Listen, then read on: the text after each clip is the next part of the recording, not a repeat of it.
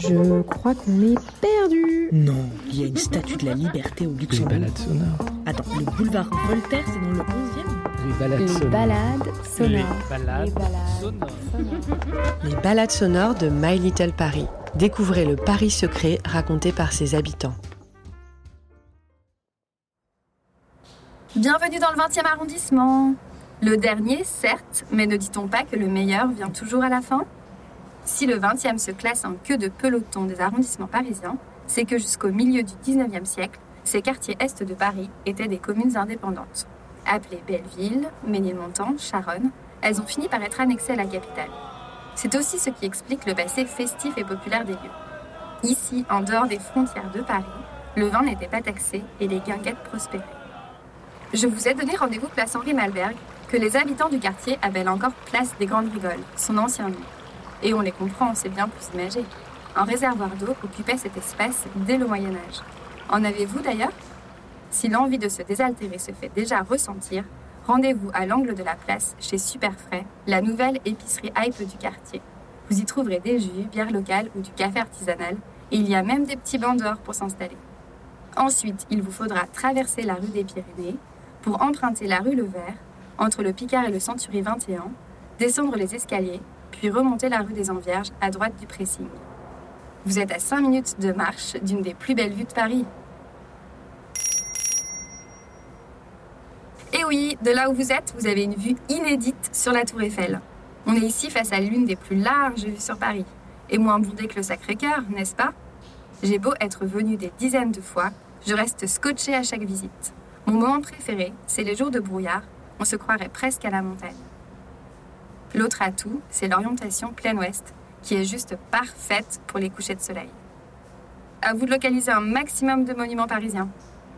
Quand vous arriverez à décrocher de cette vue, revenez sur vos pas et dirigez-vous vers la fontaine Wallace repeinte en bleu.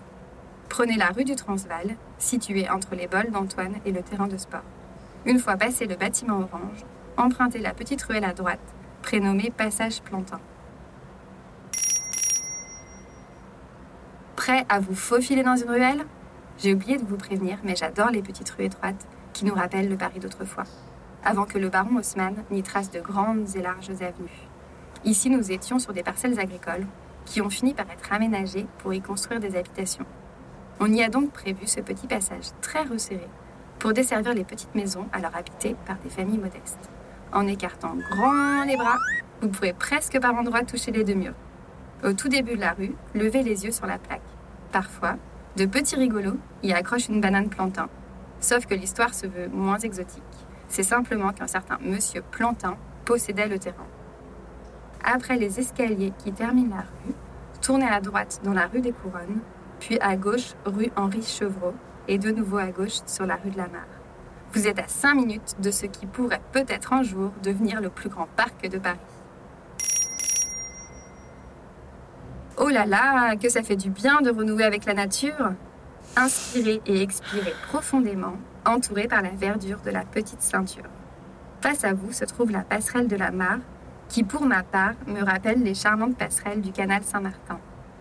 Juste avant, à droite, on accède à la petite ceinture, une ancienne voie de chemin de fer qui faisait le tour de Paris à l'intérieur des boulevards des Maréchaux. Elle a fonctionné du milieu du 19e siècle aux années 30 avant d'être concurrencée et délaissée pour le métro. La nature y a repris ses droits avant que ce tronçon ne devienne accessible aux piétons en 2019. L'association des promeneurs de la petite ceinture espère poursuivre cette initiative et faire de l'ensemble de la ligne le plus grand lieu de balade de la capitale. Imaginez une promenade piétonne, circulaire et continue sur 32 km, ce serait assez dingue. Passez sous la passerelle, suivez les rails, avant d'emprunter le grand escalier au loin qui remonte rue de Ménilmontant. Grimpez la rue de Ménilmontant. Bienvenue dans l'artère la plus dynamique, la plus commerçante et souvent la plus embouteillée du quartier. Voie principale de l'ancien village de Ménilmontant, elle fut le lieu de plusieurs barricades pendant la commune. Je vous propose plusieurs stops dans des adresses fétiches qui sont dans un mouchoir de poche. La première, au numéro 77, en redescendant un peu à droite, c'est une friperie d'où ressortir une boutique au décor rétro ouverte par Jeannette, une passionnée de vintage qui a notamment travaillé chez Nina Ricci. Si c'est fermé en ce moment à cause de la crise sanitaire, sachez que la vitrine donne le ton et que les plus jolies pièces sont régulièrement postées sur le compte Instagram Vintage77. Désolé pour les flemmards, mais pour la suite de la visite, il va falloir remonter cette rue bien bien pentue. Au numéro 80, vous trouverez non pas un fast-food, mais un fast-good, les mezzés du chef. Parce que la gastronomie turque ne se résume pas au kebab, cette cantine de quartier a fait du tartare végétalien d'Anatolie sa spécialité.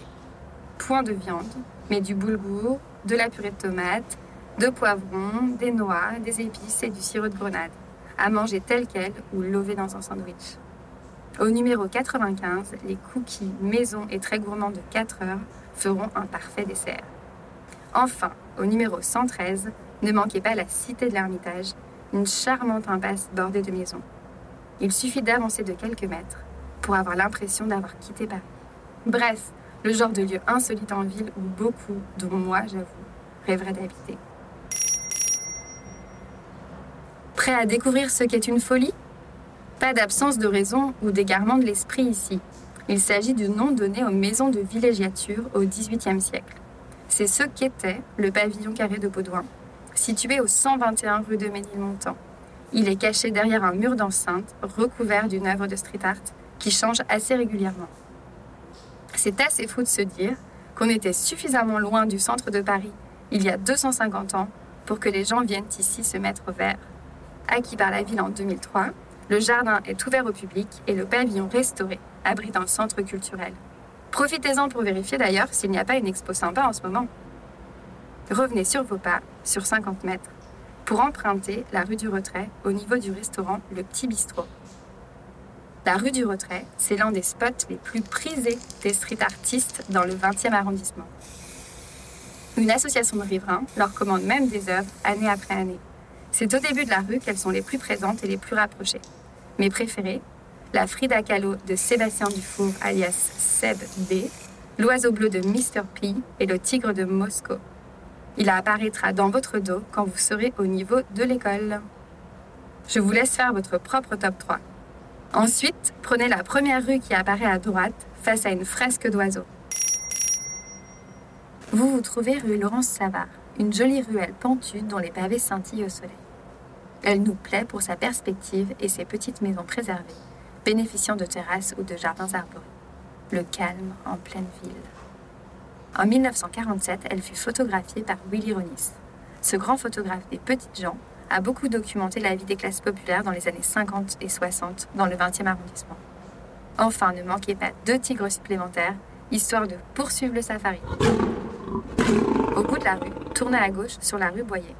On tombe sur des bains-douches qui fonctionnent encore. Tournez à gauche, rue de la Bidassoa.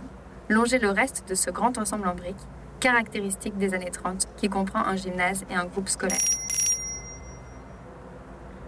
Poursuivez toujours tout droit jusqu'à tomber sur une œuvre de Flore Art, soit le fait de peindre un sol et non les murs. La place Martin Nadeau est reconnaissable à son seul arc-en-ciel.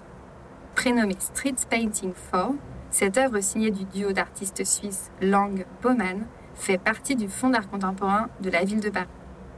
Objectif de cet arc-en-ciel, symbole de tolérance, rendre l'espace public plus beau, plus confortable et plus doux. Et ça fonctionne carrément. C'est la fin de ma balade. Merci d'avoir marché dans mes pas. Vous avez bien mérité un petit verre sur l'une des agréables terrasses installées sur la place. Peut-être même que vous m'y trouverez en train de prendre l'apéro. Et pour les plus fatigués, le métro est juste là pour rejoindre votre quartier, qui je suis sûre regorge lui aussi de merveilles. Comme me le rappelle souvent ma podcast, il y a toujours des levées et toujours des couchers de soleil, et c'est à vous de choisir si vous voulez en être ou pas. À très bientôt!